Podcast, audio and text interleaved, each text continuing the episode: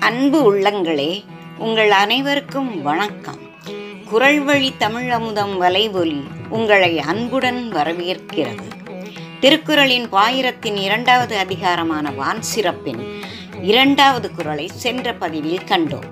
இப்போது மூன்றாவது குறளை அதாவது திருக்குறளின் பதிமூன்றாவது குரலை காண்போமா? விண்ணின்று பொய்ப்பின் விரிநீர் வியனுலகத்து உண்ணின்று உடற்றும் பசி.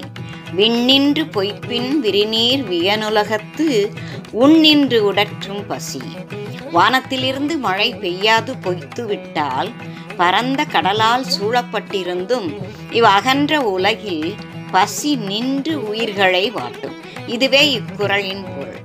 இனி இக்குறளின் சிறப்பை காண்போம். விண்ணின்று என்னும் சொல்லை விண் நின்று என்றும் விண் இன்று என்றும் இருவகையாக பிரித்து பொருள் காண்கின்றனர் உரையாசிரியர்கள்.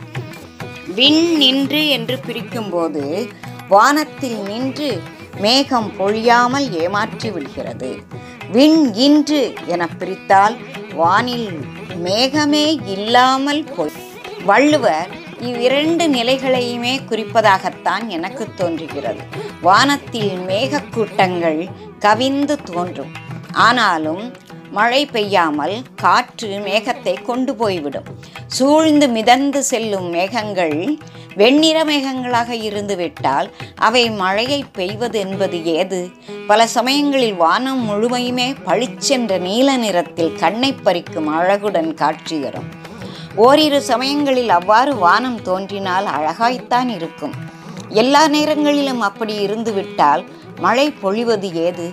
ஆக விண்ணின்று மேகம் பொழியாமல் போகலாம். விண்ணில் இல்லாமல் போய்விட்ட மேகம் மழையையும் இல்லாமல் செய்துவிடும். இவ்வாறு மழை பொழியாமல் பூமி வறண்டு விட்டால் உயிர்களுக்கு உணவென்பது இல்லாமல் போய்விடும். அச்சமயத்தில் உலகில் உள்ள உயிர்கள் எல்லாம் பசி என்னும் கொடிய நோயால் வருத்தமடைய நேரிடும். இக்குறளில் ஓர் அழகான நகைமுரணை அமைக்கிறார் வள்ளுவர். மழைநீர் கிடைக்கவில்லை. நீரின்றி உயிர்கள் வருத்தமடைகிற நிலை ஏற்படுகிறது. ஆனால் என்ன விந்தை? இந்த உலகமே நீரால் சூழப்பட்டுள்ளது. மழை இல்லாவிடினும் நீர் இல்லாமல் போய்விடவில்லை. ஆனால் என்ன பயன்? அதனால் பயிர் விளையவோ உயிர்கள் அருந்தவோ கடல் நீர் பயன்படுவதில்லையே. இது நினைத்து பார்க்க வியப்பாய் இருக்கிறதல்லவா இப்போதெல்லாம் கடல் நீரை குடிநீராய் மாற்றும் தொழில்நுட்பம் வந்துவிட்டது.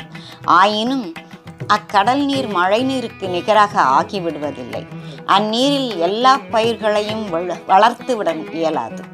குடிப்பதற்கும் ஊற்று நீரைத்தான் நம்பி இருக்க வேண்டியுள்ளது. என்னதான் கடல் நீரை நன்னீராக்கினாலும் அது குடிப்பதற்கு உகந்ததாகி விடுவதில்லை. அடுத்தாற்போல வியனுலகம் என்பதை அகன்ற உலகம் என உரையாசிரியர்கள் பொருள் கொள்கின்றனர். எனக்கென்னவோ வியப்புக்குரிய உலகம் என்று கூட பொருள் கொள்ளலாம் என்று தோன்றுகிறது. நீரால் சூழப்பட்டிருந்தும் அந்த நீருக்கு எல்லையே இல்லாமல் இருந்தும் அந்த நீரை பயன்படுத்த முடியாத நிலையில் உலகம் இருப்பது வியப்புக்குரியது தானே உண்ணின்று என்ற சொல்லையும் உள் நின்று என்றும் உன் இன்று என்றும் பிரிக்கலாம். உள் நின்று என்னும் பொழுது உலகின் உள்ளே பஞ்சம் நின்று உயிர்களை வாட்டும் என்று பொருள் கொள்கிறோம். உண் இன்று என்று பிரித்து உன்னை எதுவும் இல்லாமல் உயிர்கள் பசியால் கொடுந்துன்பம் அடைதலை குறிக்கிறோம். எனவே மழை இல்லாமல் போனால் உலகில் உயிர்கள் வாழ வழி இல்லாமல் போய்விடும். என கூறி மழை நீரின் இன்றியமையாகி மழை நீரின் இன்றியமையாமையை எடுத்துரைக்கிறார் வள்ளுவர்.